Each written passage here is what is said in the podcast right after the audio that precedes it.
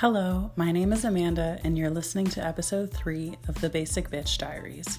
Today, we're going to be talking about coping strategies that I've learned and what I use to handle my moods.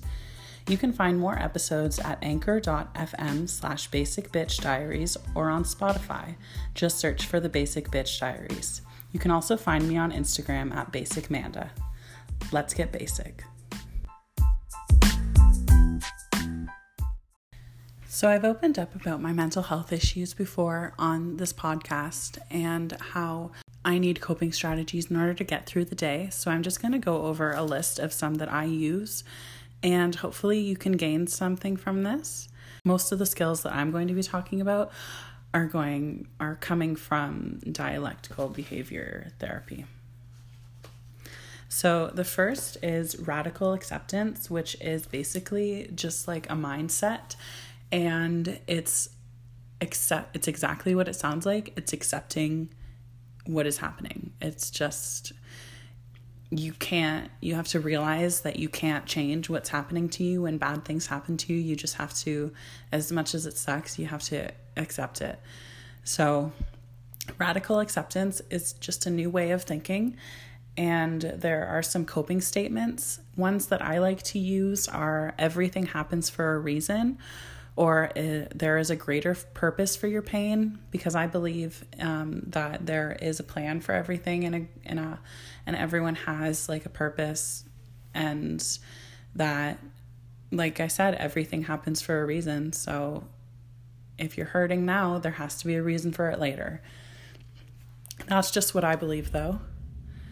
Um, another thing you can use is distraction you can distract with either activities or with other people.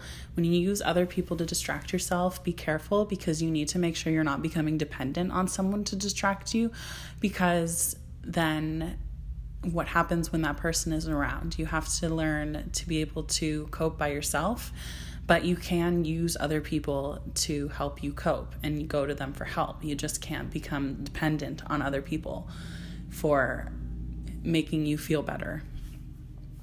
But some activities that I've used um, to distract myself are playing my favorite game, which is The Sims, um, watching my favorite movie or show, listening to some really good music. And um, something that really helps with distraction is taking a shower. The water just feels nice on your skin and it's a relaxing place. So that's a good distraction. I have seven steps in my distraction plan for when I am having a hard time. Number one is to use REST, which was an acronym which stands for relax, evaluate, set an intention, and take action. It's a coping strategy. Um, number two is call someone on the phone. Number three is count your breaths. So just breathe in and out and counting. Number four is taking a bath or shower. Number five is listening to music. Number six is going for a walk. And number seven is writing in a journal. And that is what I have in my distraction plan. I really like self soothing because the main basis is your senses, and it's really easy for you to connect to your senses. So, using your sense of smell, you just try to smell something that is nice and soothing to you. So, I like scented candles, um, like I like the smell of lavender, so I ha- I also have an essential oil diffuser. So I put that s- smell on as well as orange. Um, or you can go somewhere where the scent is pleasing to you, like a bakery or a restaurant. And then there's always flowers or hugging someone who whose scent makes you feel calm. And then self-soothing with your sense of vision, you can go through magazines and cut out the pictures that you like or go find a place that's nice to look at somewhere where you enjoy looking. I like looking at sunsets. So if there's a sunset around that and i'm feeling down i should probably go look at it um, they also say in this book to draw or paint your own picture that's pleasing to you i'm not very artistic when it comes to visual arts i am definitely artistic in other ways. So that one's not really my forte, but if you're an artistic person, then I'm sure that would work wonderfully. And another one for self soothing with vision is carrying a picture or photograph of someone you love. Self soothing using your sense of hearing. This one's really easy. Just like listen to soothing music or soothing sounds.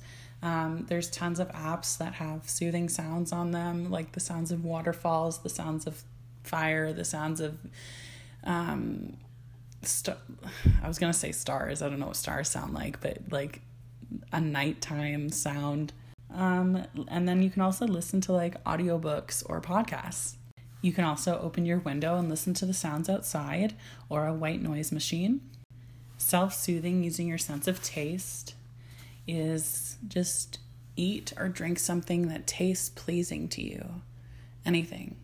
You can like use lollipops and gum or ice cubes. I guess ice cubes don't taste, but you can use those things to suck on and use that as something to distract your mind from the pain you're feeling.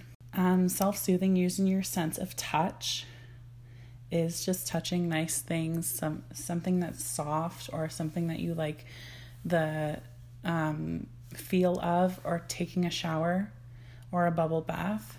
Getting a massage is nice too. Not all of us can afford to just go and get a massage though. And um, playing with your pet, if you have a pet, is really good for touch because you're touching their fur, which is really nice. Unless you're allergic. And in that case, I'm sorry. The next is a safe place visualization, which my safe place that I like to visualize is sitting on the dock at my cottage. It makes me feel really calm when I think about it there. Um, so I just close my eyes and I visualize all that would be around me, what I would be hearing, what I would be seeing, um, if I would be tasting or smelling anything, if I'd be touching anything. And I just let that calm me down. That's a safe place. Spiritual activities can also help. I don't know if you're spiritual, but I believe in God and I find that praying does help sometimes when I'm feeling anxious. It does help to calm me down and it helps to know that there's a higher power that um, is kind of guiding us, especially at a time right now where everything's so unsure. It's nice to know that something is certain. Something else you can do is taking a time out, and it's not just for kids. It's something that if you're in a bad situation, just remove yourself and take five minutes to take a few deep breaths, calm down, and come back to the situation when you're ready. Coping thoughts are just what they sound like, repeating these words to yourself in order to feel better. My coping thoughts, some of them are I'm strong and I can deal with this. This situation won't last forever. I've already been through many other painful experiences and I've survived. I'm strong enough to handle what's happening to me right now, and I'm not in danger right now. And then we also have self affirming statements, which are radical acceptance statements, but they're more about accepting yourself instead of just the situation around you. So you could say things like, I care about myself and other people. I love myself. I'm a good person, not a mistake. Each day I do the best I can. There's a purpose to my life, even though I might not always see it. And then when we go to phys- physiological coping strategies, um, we're going to talk about side to side eye movements, which is basically just moving your eyes side to side without moving your head as much as possible. And try it, it actually makes you feel calm. I don't know what it is, but it works. And another thing that works is cold temperatures work with me. Um, something called the diving response is when you put cold temperature on your face. So, like a cold cloth on your cheeks or your forehead, and then hold your breath, and it triggers something called the diving response, which is when you dive into the water and it relaxes your body. And you can also use an ice cube and hold it in your hand because it is a bit uncomfortable. And I know from experience that pain does relieve emotional pain. Physical pain relieves emotional pain. Unfortunately, you putting an ice cube in your hand is a safe way to um, feel some sort of pain and discomfort.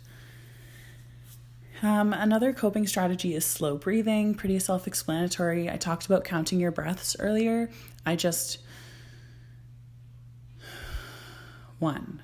So in, out, one, in, out, two. I count like that, but some people count in, one, out, two. It's all up to you. Um, and those are all the coping strategies I have. So I hope you liked this episode. I hope you've learned something. If you want to listen to more episodes, you can find me at anchor.fm slash basic bitch diaries or search for the basic bitch diaries on Spotify. This was episode three, and you can also find me on Instagram at basicmanda.